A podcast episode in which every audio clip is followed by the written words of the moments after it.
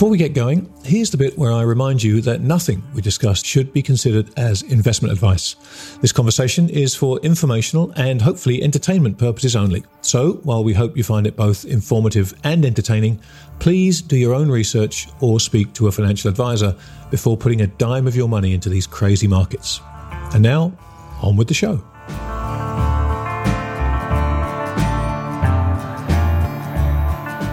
On this episode of the Grant Williams podcast, uh, with Vladimir Putin edging seemingly closer by the day to some kind of incursion into Ukraine, I took the opportunity to speak to my great mate Simon Mikhailovich, a man who, thanks to his own personal background, more than anybody, has helped me understand both Putin the man and Mother Russia better. Simon's balanced perspective is exactly what's needed at a time like this when the flames of propaganda are being fanned in just about every mainstream Western media outlet. So, if you'd like a little dose of sanity, Please enjoy my conversation with Simon Mikhailovich.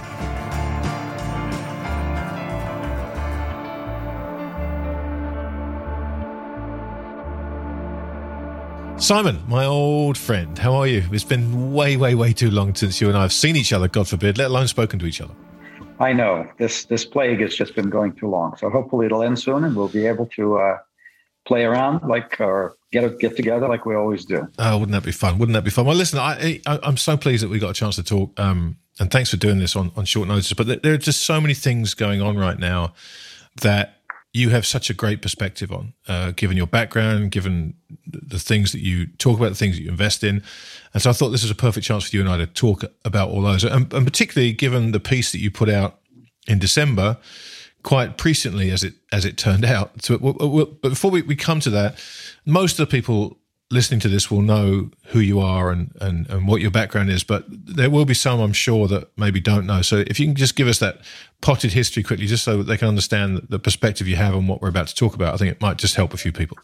Sure. Uh, I grew up in the Soviet Union. I was born there. I was 19 when I left in 1978 uh, as a refugee.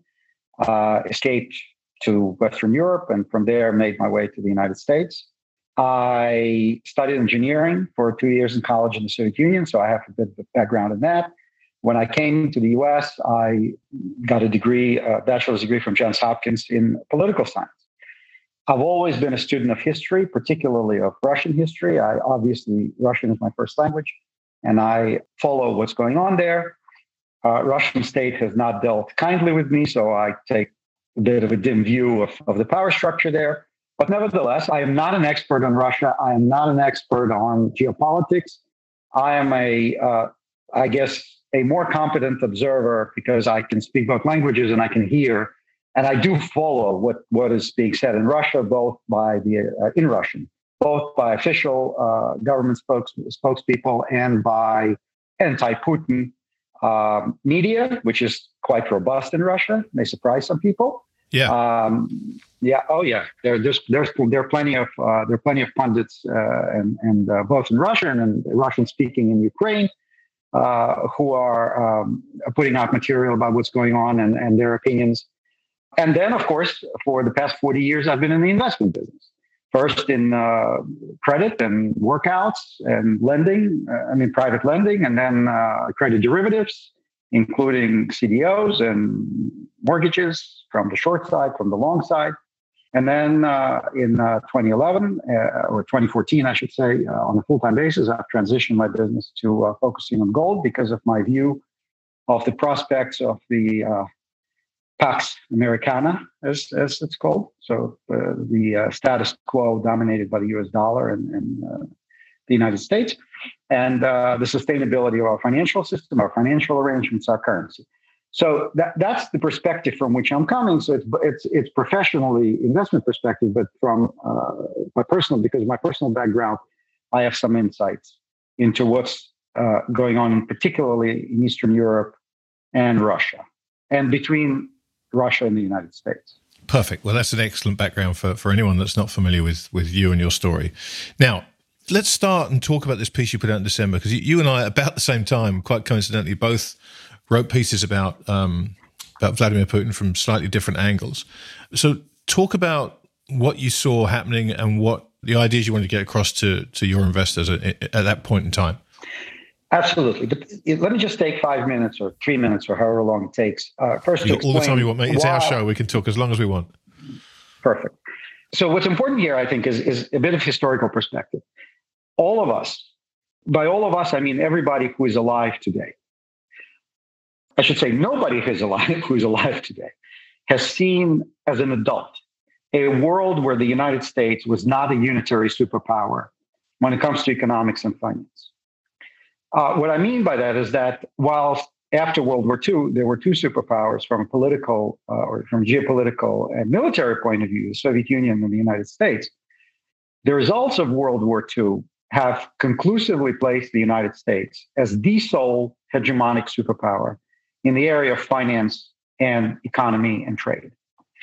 In the sense that the United States dollar has become, has by that time completely displaced the British pound as the global reserve currency. It was initially based, uh, you know, based on the uh, Bretton Woods agreements right after World War II. Uh, it was initially backed by gold, but uh, when the United States went off the gold standard, which is essentially was a U.S. default in 1971, nothing happened because the power of the United States and the preeminence of the United States in the global economic sphere was unchallengeable and absolute. And so there really was absolutely no alternative and no challenger. The Soviet Union, what's important to understand, the Soviet Union was never a part of the global financial system, was not really a part of the global economy in any meaningful way. So, in that sense, that confrontation was at a different plane than economics and money. So, the reason I'm saying that is because we've all grown up, lived, operated, invested, saved, traded in a paradigm, global paradigm, where the United States was the preeminent player, unassailably so. The United States dollar was unassailably the, the currency of the you know global currency in which most international trade or all international trade is, is settled. Uh, the petrodollar system was such that energy had to be paid or has to be paid uh, with dollars, which creates demand for dollars, which creates the deepest, uh, broadest, widest financial markets in the world uh, in the US dollar. And so it is very difficult for anybody who is alive today and has had this experience for basically their entire life to conceive of a different paradigm. We see this on Twitter all the time where people say, well, there's no other, there's no alternative. You yeah, know, yeah. even if China takes over, whatever, uh, you know, becomes uh, the uh, pari passu superpower to the United States, there's just no alternative to the dollar. That feels like, I'm sure it felt like that to Winston Churchill in the 1920s and 30s in respect to the to the British pound. Of course, London, you know, that was the financial markets, that was global. You know, New York was coming up, but that was still a, uh, sort of provincial, a little bit still, you know, backwater and so forth. So I wanted to start with that because I want to, I want people to uh, have a sense that what we're talking about is not something esoteric geopolitical discussion about events that are happening in countries which have no relevance to uh, a Western investor, consumer person. That this is happening like sort of Iraq or whatever, Afghanistan is happening somewhere else.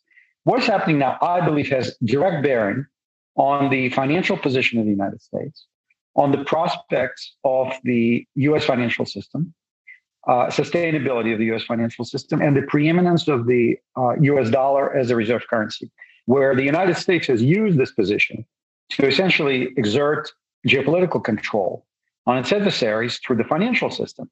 I mean, we keep hearing threats against Russia that he's going to uh, get cut out of SWIFT, you know, arrest uh, Western uh, held uh, assets, you know, uh, of Russian oligarchs or Russian president himself, and so forth and so on. All of this arises out of this position, uh, first of all, weaponization of the dollar as the tool of geopolitical power projection.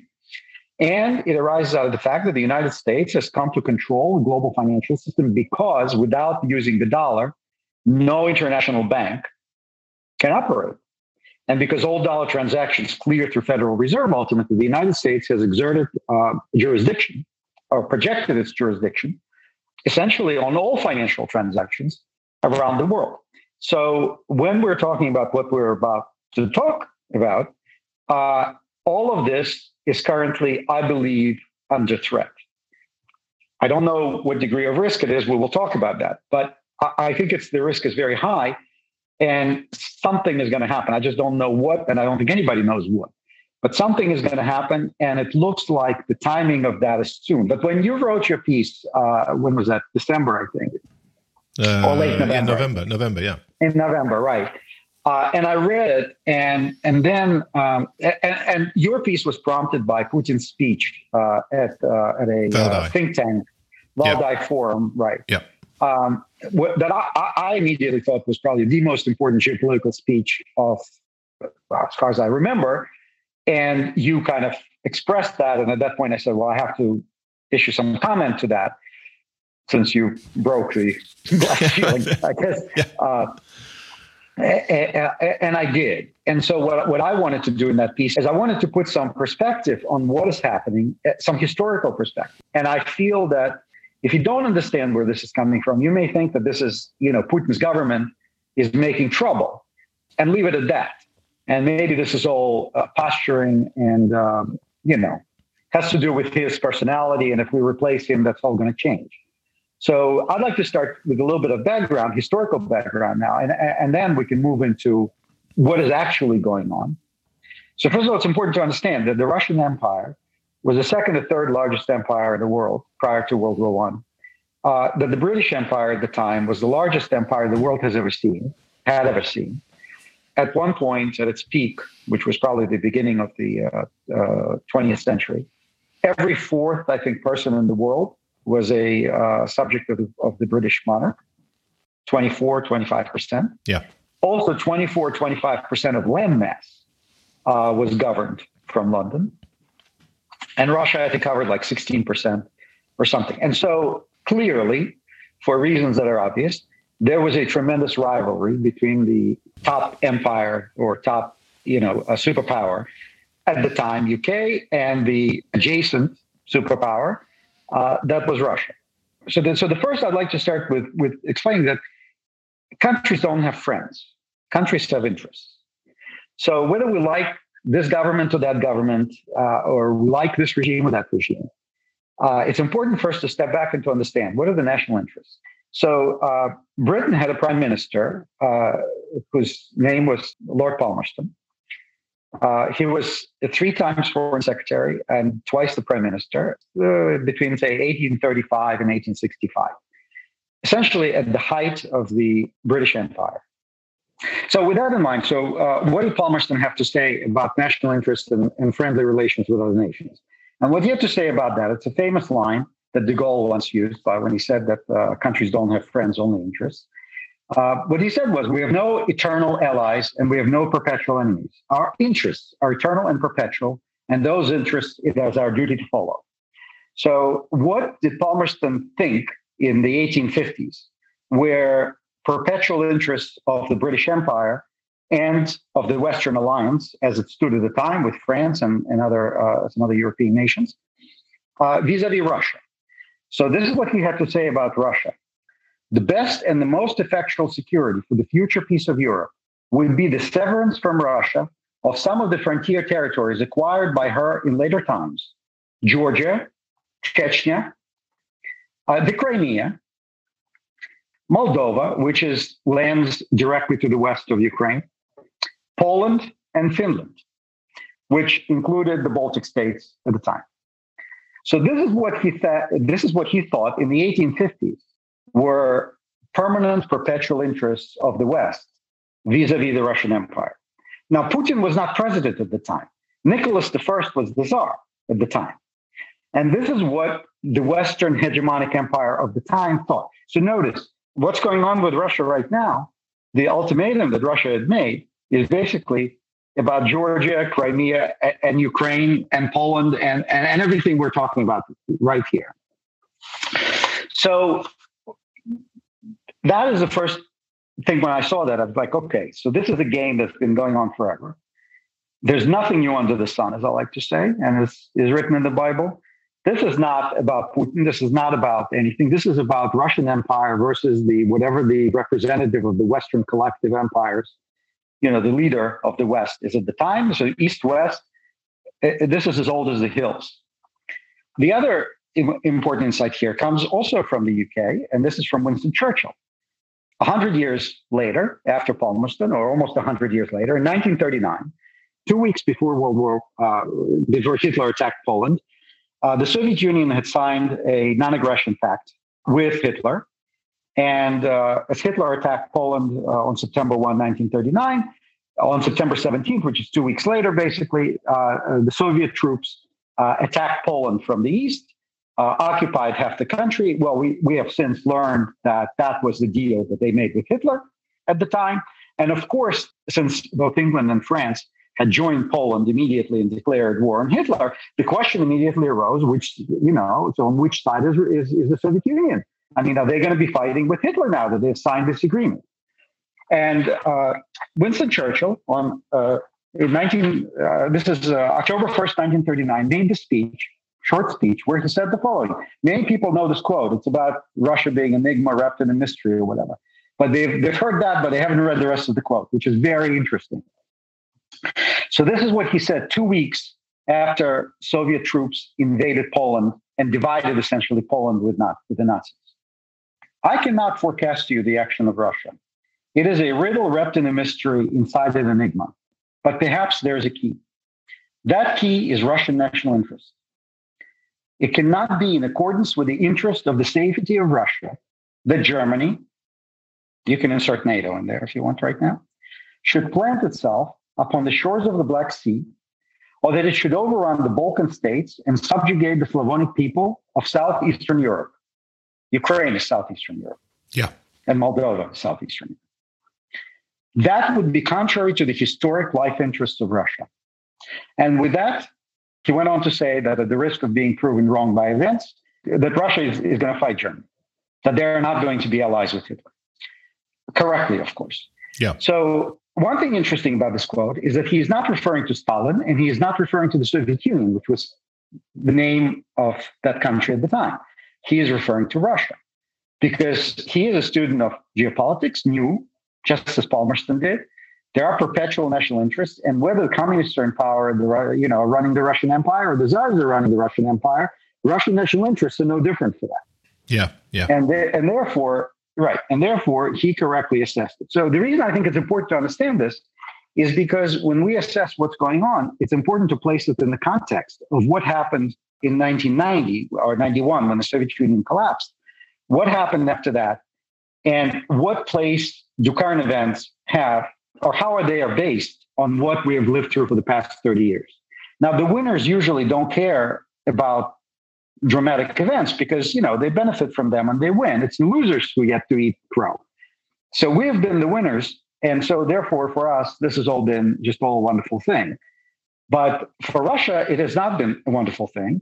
The, the uh, Soviet Union, essentially, the Soviet planned, centrally planned system, this is also relevant to where we are right now, has lasted, as I calculated lately, for about 62 years, from 1929, which is 28, 29, which is when the new economic policy which was essentially a reintroduction of, of free enterprise by uh, Lenin to restore the economy, uh, was rolled up.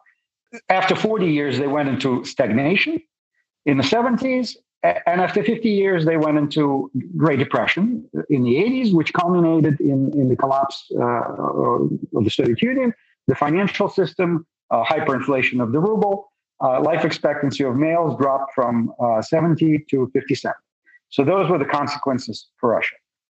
NATO used that opportunity uh, to advance NATO uh, influence. And it's important to remember that NATO, North Atlantic Treaty Organization, was formed to oppose the Soviet Union and the Warsaw Pact. So it wasn't just like some uh, band of brothers, just collective security arrangement. I mean, that was an offensive uh, alliance, defensive slash offensive alliance to stand against a threat that uh, the, communist Russia at that time posed uh, to the West post World War II.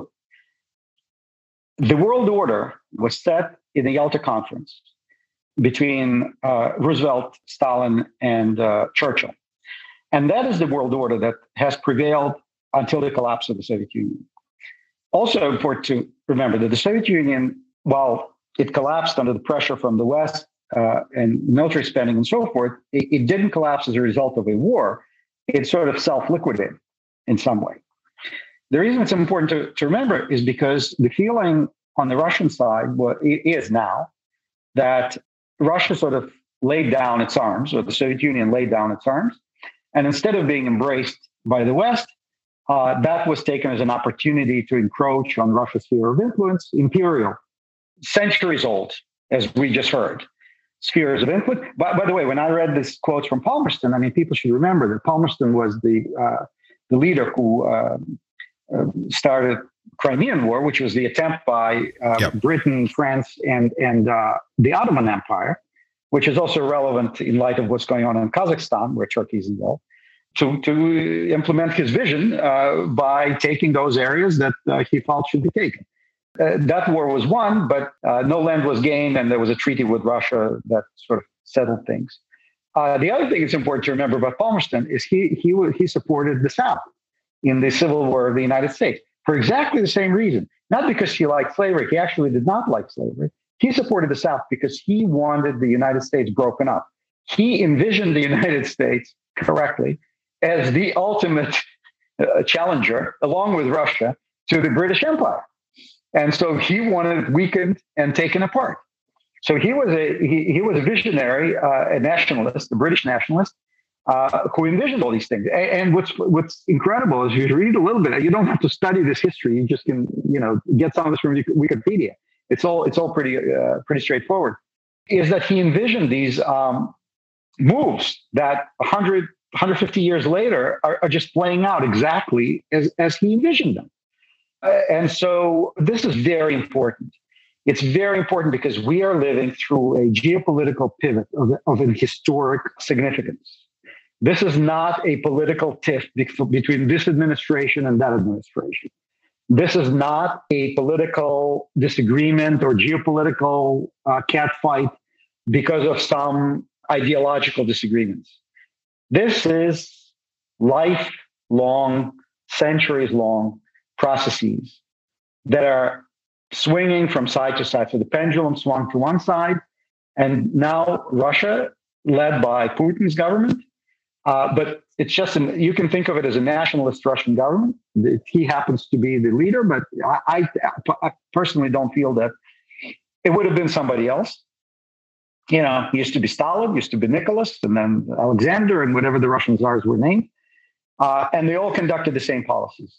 So rather than seeing the last 30 years as the end of history, as famously, uh, you know, was proposed by Fukuyama uh, this was actually an intermezzo. That's all it was. And I believe that we have arrived at the end of that intermezzo.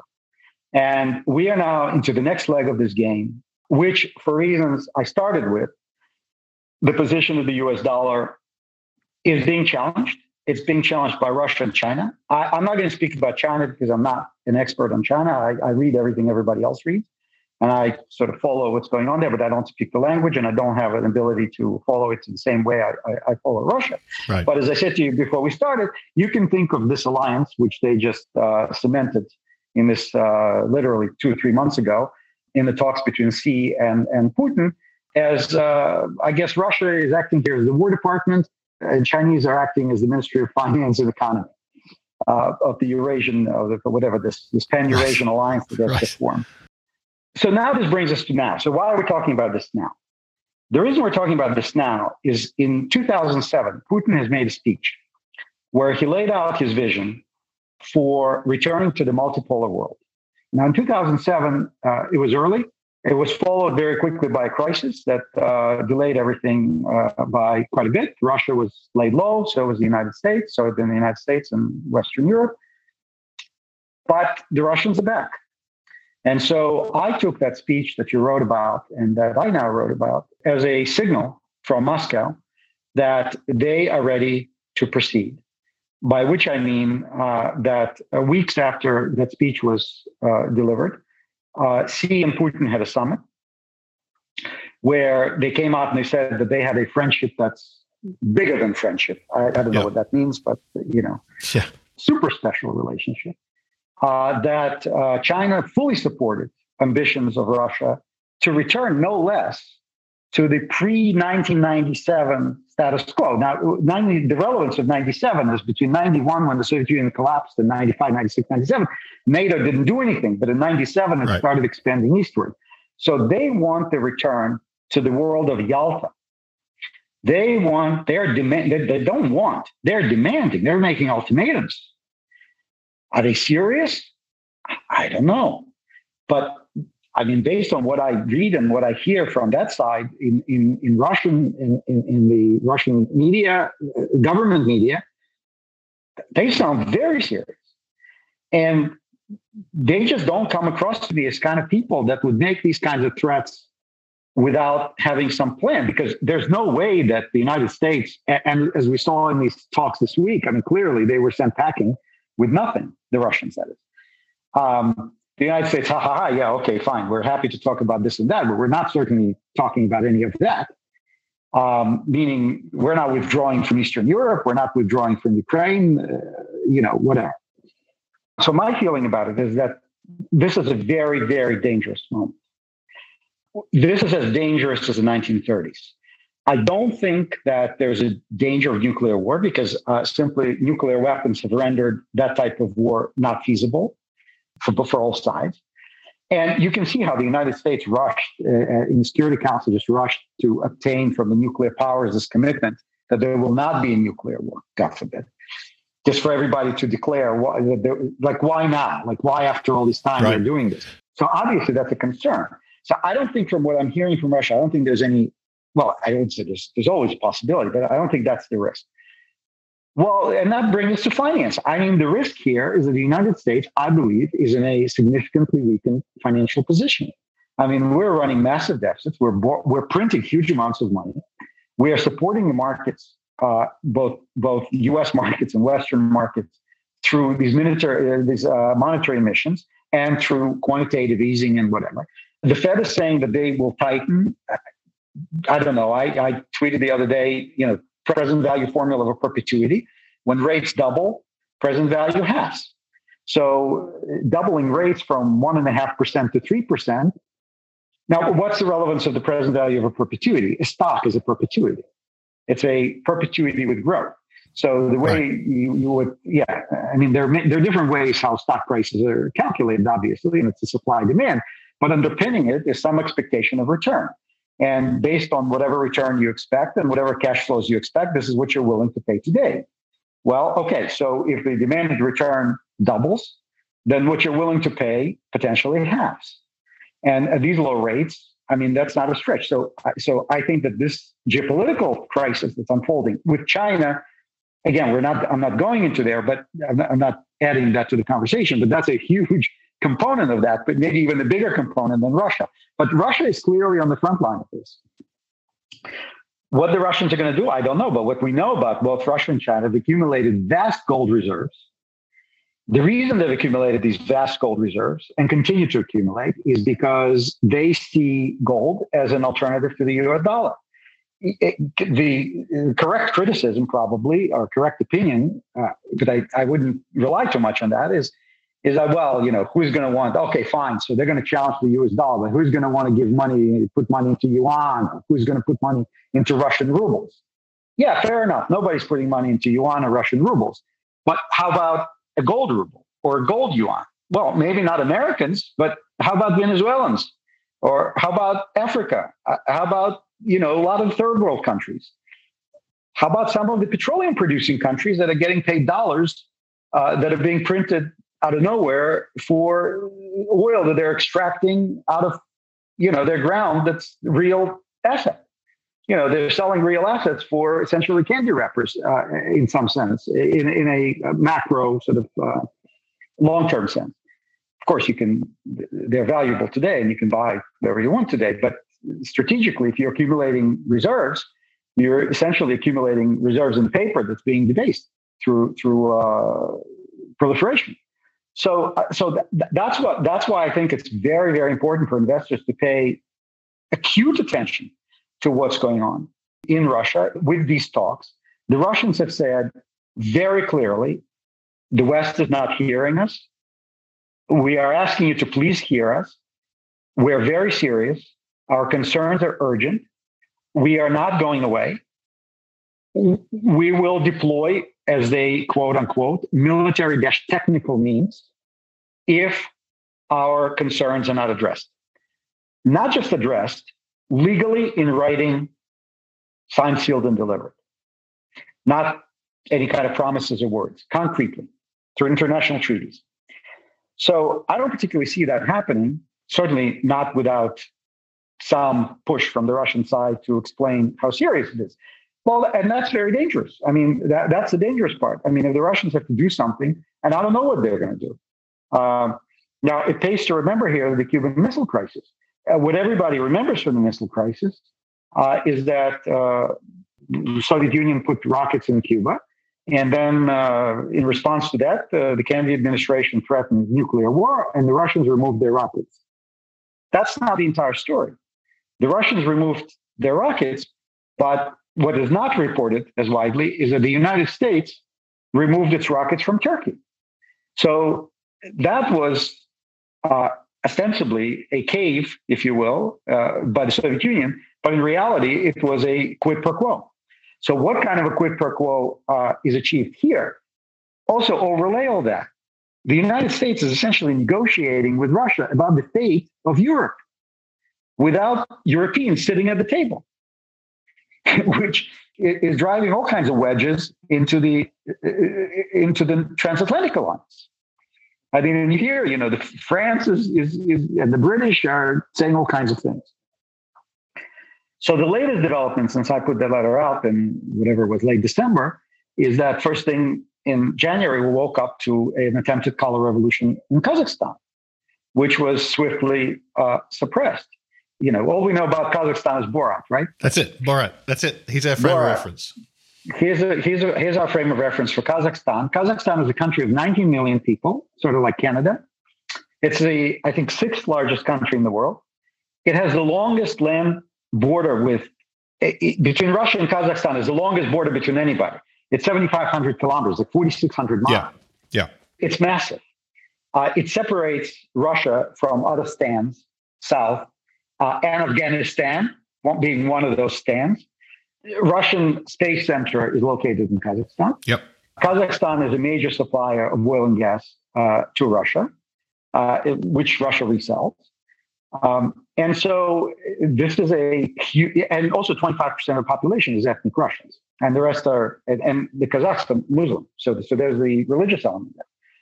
So this is a strategically pivotal country for Russia. And of course, well, it's not of course, but you remember I said that the Crimean War was between France, Britain, and the Ottoman Empire. Well, the Ottoman Empire is involved, as it turns out, because Kazakhstan is one of the Turkic countries. Uh, and so Turkey's interest here, and President Erdogan's interest, is to uh, establish sort of this pan Turkic confederation, which Russia, for the same historical reason as it doesn't want the British or the Americans on, on NATO on its borders doesn't want um, the Turks, Ottoman Empire on its borders either. So, so we are dealing with 150, 200, 300 year old enmities that are all back in full force. And we're modern people in the modern world. We don't remember any of that. None of that has happened in our lifetime. And here it is again. And I think it's pretty big. And I think it's very dangerous. Well, uh, first of all, thank you for making my job so easy. I can just sit back and listen to you, which is great. But there, look, there's there's tons of stuff in there to unpack. So let's put the financial part of it to one side for now. We'll come back to that because I think I think you're right. That's that's for the people listening to this podcast for the most part. That's the whole ball of wax. But let, but let's just go back to the political situation and, and look at Ukraine and look at what Putin's threatening to do and understand that obviously this is a, a point in time where I, I, I, had a conversation with Jacob Shapiro recently, and he said that uh, Putin is a very good card player who's got a bad hand, and the West is a bunch of terrible card players who happen to have good hands. And my point I made to him was, uh, look, give me the good player with the bad hand any day. You know, you always want the good player. So is is Putin seeing an opportunity here because he is facing down against you know a coalition of Joe Biden, Boris Johnson, uh, Justin Trudeau, and Scott Morrison? Is this just an opportunity for Putin, who within that grander ambition that you laid out at the beginning of that of that wonderful monologue, or is this something different? Because it, it seems opportunist to me. I have to say I can't blame him for for taking this opportunity as it's presented itself. I'd like to read another quote to you. The policy and practice of the Russian government has always been, always, has always been, to push forward its encroachments as fast and as far as the apathy and want of firmness of other governments would allow it to go, but always to stop and retire when it met with decided resistance and then to wait for the next favorable opportunity. Has always. And who wrote that?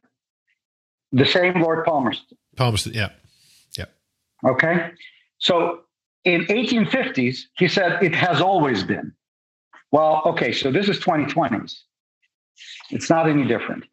What difference does it make whether it's because of personalities or because of other factors? Fact of the matter is, both China and Russia just watched a completely disastrous withdrawal of the United States from Afghanistan. They saw, I don't think they were impressed by the fact that the United States lost, so to speak, because they lost there too. They, they knew it wasn't right. winnable. Right. I think they were impressed by the uh, disarray and the lack of uh, coherent uh, strategy or tactic uh, as to how that withdrawal was executed. And both China and Russia perceived tremendous weakness in the resolve of the United States and in the maybe ability in the United States in these conditions to understand, you know, what they're trying to do. I also not sure that Russia has a weak hand. I mean, Russia doesn't have six hundred dollar toilet seats. You know, they have. I mean, they own military industry. They have achieved with a their budget. I don't remember the exact numbers. I've looked at it at some point. Their military budget is a fraction of the U.S. military budget, yeah, but their yeah. R and D budget actually is is is comparable to the U.S. R and D budget because the U.S. has a massive. Most of the U.S. military budget is spent on maintenance. Maintenance. I mean, yeah, you know yeah. what? It, you know what it costs to fly all these airplanes and to maintain all these bases and all this personnel and you know every day Sure. a carrier is at sea. I mean, it's it's zillions of dollars. Russia doesn't have any of those uh, those kinds. It also has a conscription army, which the United States doesn't have. It doesn't pay salary to the soldiers. So I'm not sure in terms of their technical military capability. It's certainly not like their ability to conduct warfare, you know, on the ground with troops and divisions against Western NATO divisions for a long period of time. But they have developed some asymmetric capabilities uh, in the hyper. So has China in hypersonic weapons, particularly, and certain delivery systems that it appears the United States does not have, and neither does the United States or NATO have uh, technologies at the moment to uh, countervail those. So they're perceiving a moment of opportunity, and this moment of opportunity may be just more than you know, good player with a bad hand. They may have a decent hand for this moment. I mean, that may not be ten years from now, but today they they feel they have, and so has so does China. I mean, that you know. Well, look, it's it's it's interesting because no no one really knows what Putin wants, but we look at we look at what he's demanding, as you said, and you, and you chose your words carefully. He's demanding these of the West. You know, it, let's assume let's assume that the West is disinterested, is spending way too much money on domestic problems, doesn't really want to get into a military conflict with the Russians, and they do make enough concessions that we get a deal here that involves NATO essentially pulling back and, and staying out of Ukraine. What what happens after that? Because it, it it feels as though a victory like that for someone like Putin, he might pause. You know, he might pause after that for a little while. But it feels as though, to some of those earlier quotes, he will then keep pushing until he meets that dogged resistance or whatever the phrase Palmerston used was. How far do his ambitions extend to the West, do you think? Look, I don't know. I'm not an expert on Putin, and I'm not an expert on on Russian politics, really domestic. I mean, I, I follow it to the extent I do, but I, I don't have any inside information. From what I hear, at least what they're saying is, first of all, they're saying they're not interested in invading Ukraine. And as you notice, I mean, they went, they quote unquote invaded Kazakhstan, and by the 19th of January, they're saying they're out. Yeah. So I, I don't know that they particularly want to occupy anything because they've they've had enough of Afghan experience in late Soviet period, and they just watched the U.S. I mean, it's just it's it's it's a difficult proposition. See, Crimea was a completely different situation. It's a 95% Russian population uh, who actually probably really wanted wanted Russia to take but, but over. I mean, Eastern Ukraine is also very sympathetic to Russia. They they could they could maybe annex Uh, the they, eastern they half may of Ukraine. they may well so so the framework that Russia is demanding is the so-called Minsk agreement. And the Minsk agreements, uh, uh, the, the gist of the Minsk agreements was granting to this eastern Ukraine a status of the equal uh, administrative, sort of like a state within uh, Ukraine, with the right of veto. And from what I from what I hear from you know the pundits and you know trying to filter all this different noise from all sides, is that the reason for uh, the, desire for that comes from the fact that if uh, Eastern Ukraine has a veto on what Ukrainian government does in Kiev, then there will never be any NATO in Ukraine. Right, right. I don't think they want to occupy that area, but they want to control Ukrainian foreign policy uh, through other means, through a proxy a republic, you know, Russian-friendly republic, uh, where people speak Russian and have affinity to Russia and so forth. But let, let, let me ask this because I've I've I've been reading a lot about Putin recently because of that piece and, and obviously because of what's going on and, and I've been fascinated to read the pieces I have and there's there's always a bent to them. You know, you can tell uh, what kind of organization has written what piece, and so there are generally two different uh, views of Putin, uh, and only two it seems. One is he's a gangster, uh, a thug. Mm-hmm. And this is all about extending his own personal reach and putting mafia type governments in all the border states and funneling the cash into his own pocket. That that's essentially the Western narrative. And the other narrative is that he is a statesman who wants to reassert um, Russia's, some would say, rightful place, given its size and its history, um, at the top table of world politics. That gangster narrative, um, which again for my piece, I said, look, let's put this aside, right? You you, you don't become um, a, lieutenant colonel in the in the in the KGB and then president within a few years of resigning from that what is an upper mid level position without knowing where a few bodies are buried. So you know we can all pretty much put that to one side and say, okay, fine, let's concede that. Now let's look at what he's doing, and more importantly, how he's doing it. So you know, when you read these these very simple caricatures of him as a as some kind of you know uh, Don Corleone figure, uh, how accurate or otherwise do you think those are? What, what is that line about being able to hold two conflicting thoughts in, in, in one's mind well, I, I, always go back to I always go back to Billy Connolly saying that the, the, the, the, definition of intelligence is being able to is being able to hear the William Tell overture and not think of the Lone Ranger. Okay, so let's, let's I think I, I don't know, but I, I feel based on what I hear, and I hear both things. I think they're both true to some extent. Yeah, I mean it's it's a caricature to say that he is a thug. Uh, he's he is a great statesman. He's not a positive person.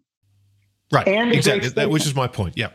You know, I mean, Stalin was was a cannibal. I mean, he he was a horrible. I mean, it's like you know, it's a it was a version of Hitler, for sure.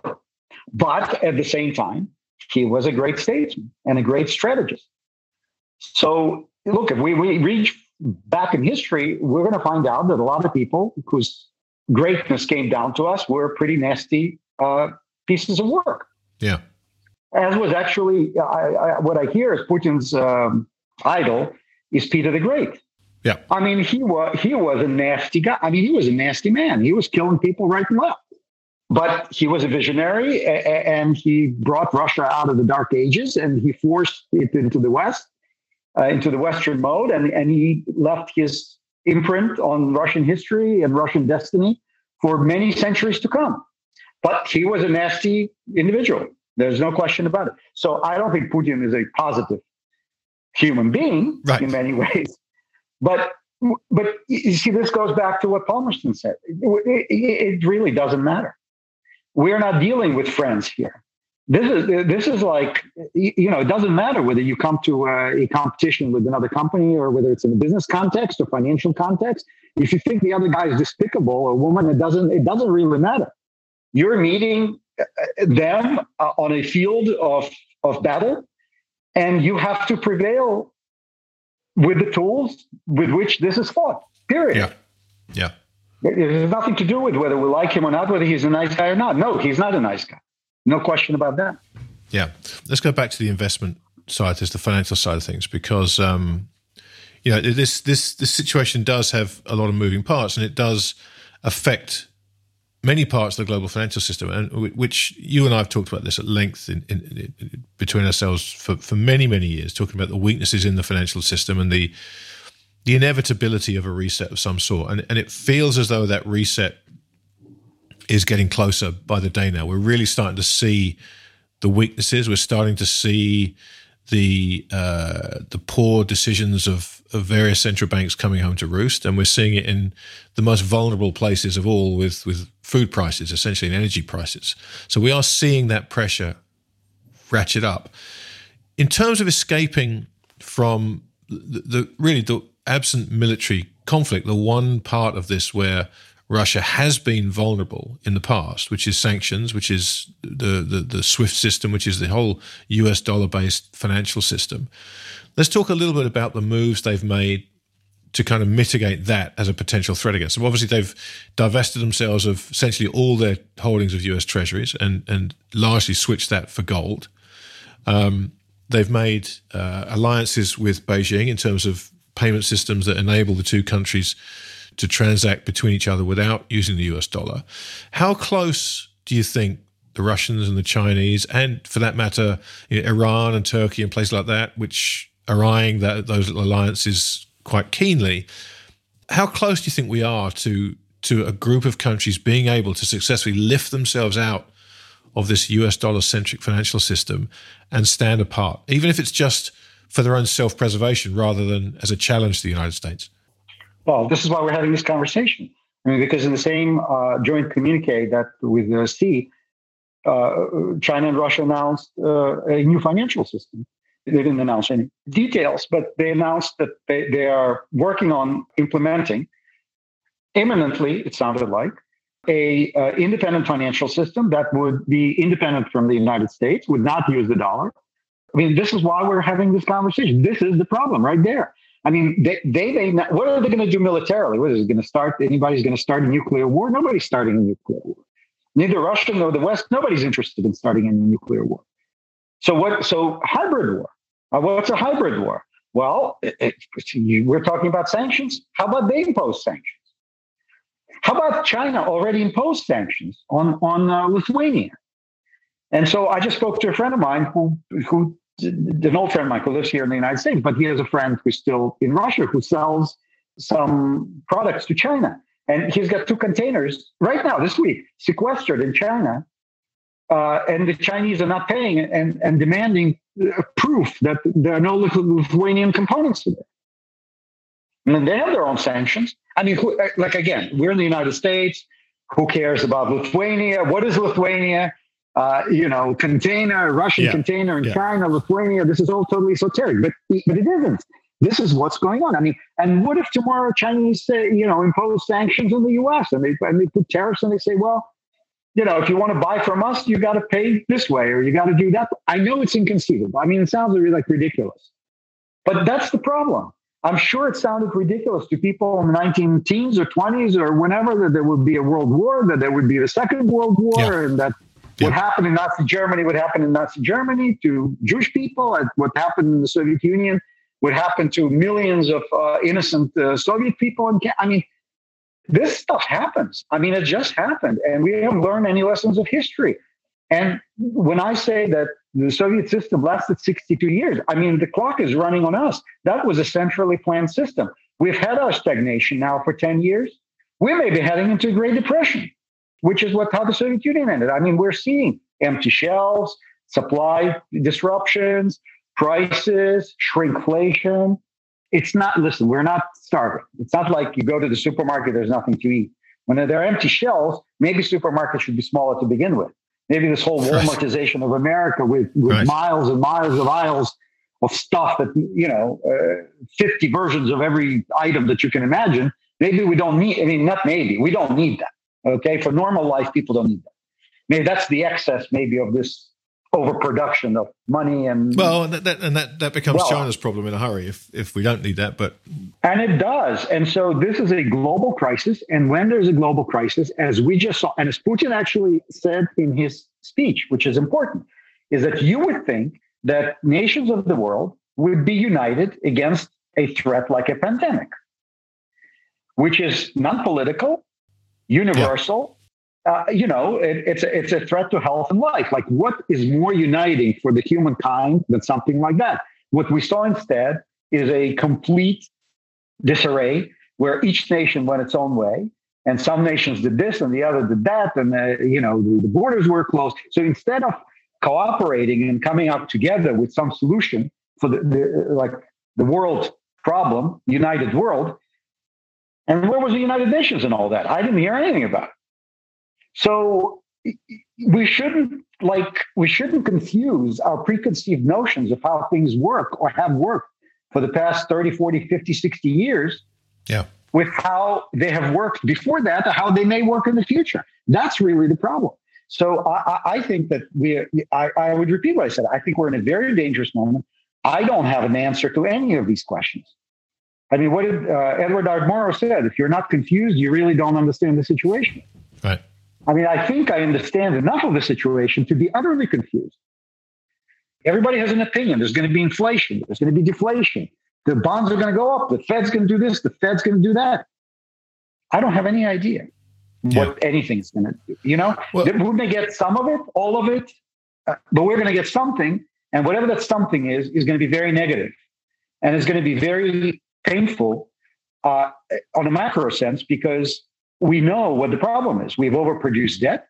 Every dollar of debt is somebody's asset.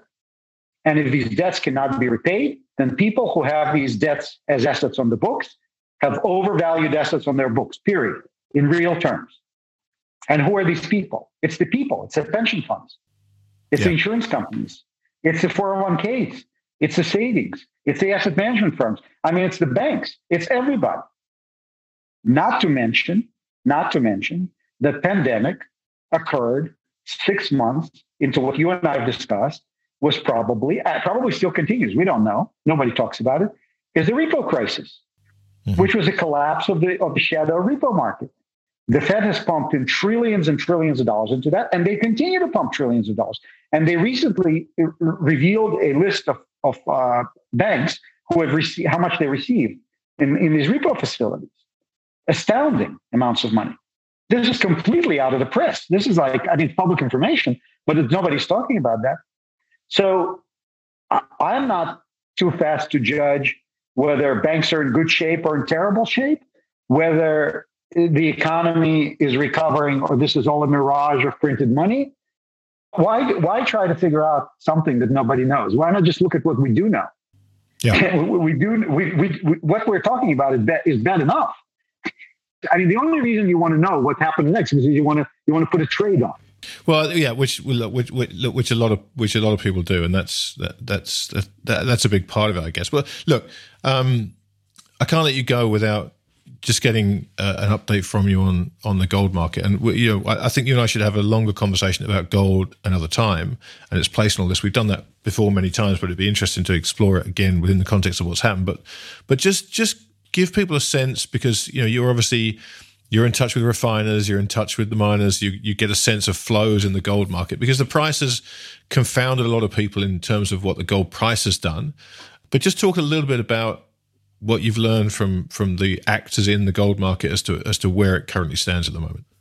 Well, I can tell you from personal firsthand experience is that there is no problem right now sourcing modest amounts of physical gold. But as soon as you ask for a larger amount of gold, and by larger amount, I mean, let's say north of $10 million, it becomes very situational.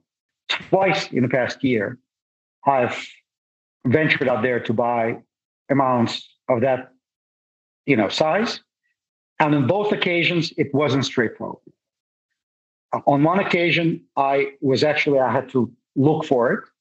The Swiss refinery that I went to first couldn't deliver it. Not because there's no gold in the world, spoken for. You know, I mean, they have contracts, forward contracts, they sold it yeah. to somebody. So they didn't have any.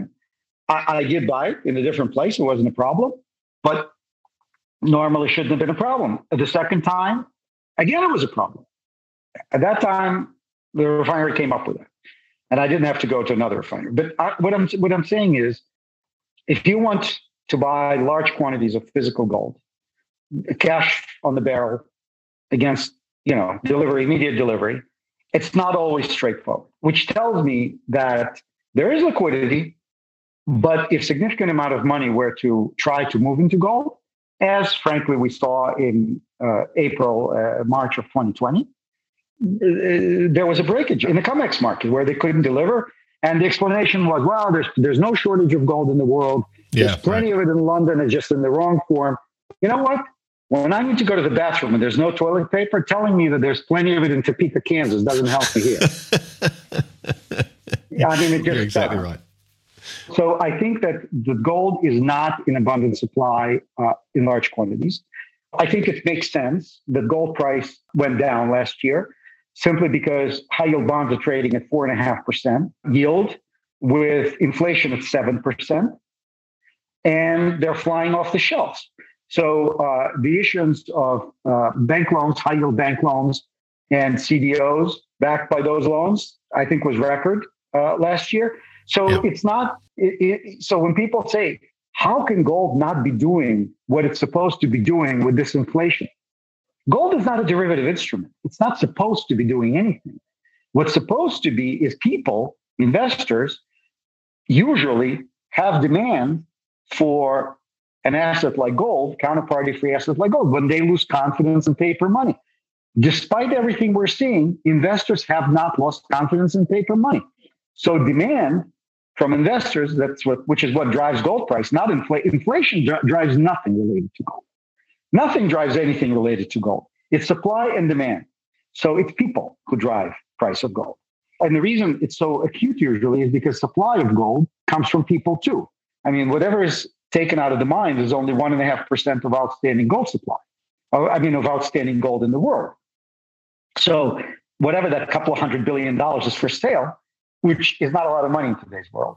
No, and right. the rest of it has to come from somebody who already owns it. Well, if it has to come from somebody who already owns it, then that somebody lost confidence, just like the person who lost confidence, which is why they want to buy gold.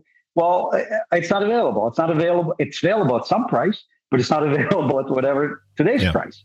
Yeah. You know, and where that price is discovery, I don't know. So what I'm saying is we live in a funny world where the biggest manipulation here is of confidence through the Fed tools, through monetary tools, through political means, through propaganda and other means, we are not seeing a run out of financial assets.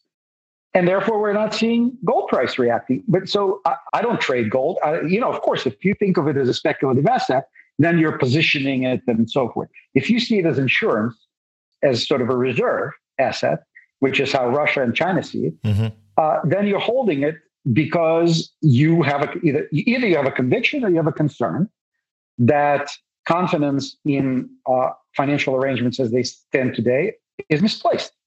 Yeah, yeah. And if it is indeed misplaced, then gold is what you should own. And as we saw, by the way, speaking of cryptocurrencies along those lines, I mean, as we see their behavior in the last few weeks, I mean, clearly the correlation there is to confidence in stock market more so than anything else. So there's a lot of speculative money in, in, in, in cryptocurrencies, which there isn't in gold. And so yeah. you you have dynamics there that are very different from the gold dynamic. So so to me, that's the, the thesis is stronger than ever. And frankly, all these political things and tidings, bad tidings that you and I are talking about, uh, reconfirmed that. And the fact that Russia and China were essentially challenging uh, the United States aggressively today in real time uh, for the not dominance over the United States, but for multipolarity, for parity, if you will, with the United States, uh, or a seat at the table. Uh, they have placed their bet on, on gold. And they've been accused of a lot of things. Putin is being accused of a lot of things. Nobody said he was stupid. Yeah. No, I mean, you know, exactly and right. nobody said the Xi was stupid. So yeah, they may not be positive characters, but they're not stupid people. So I, I, I think they see the world a certain way. I think I understand how they see the world to some extent. Whether they will success, succeed or not, I don't know. But they've made their bets, and, and I think those are solid bets uh, in the financial sense.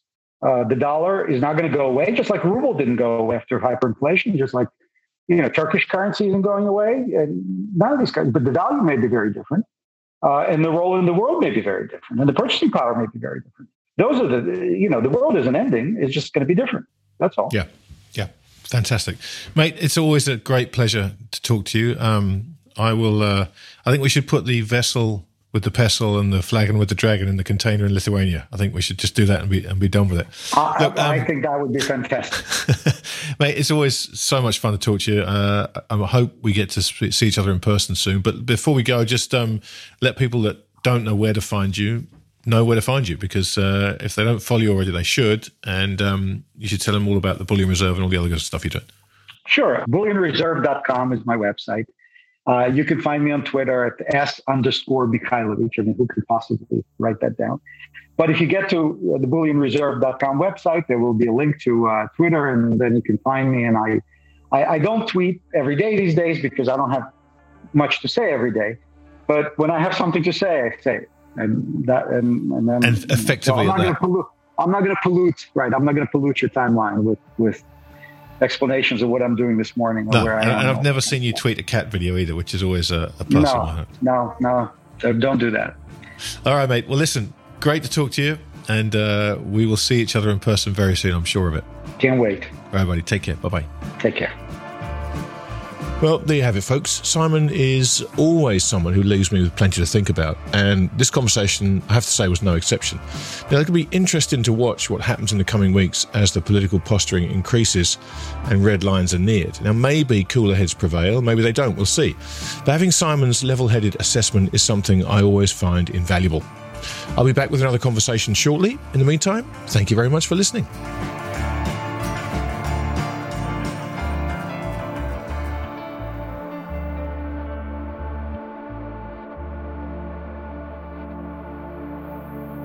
Nothing we discussed should be considered as investment advice. This conversation is for informational and hopefully entertainment purposes only. So, while we hope you find it both informative and entertaining, please do your own research or speak to a financial advisor before putting a dime of your money into these crazy markets.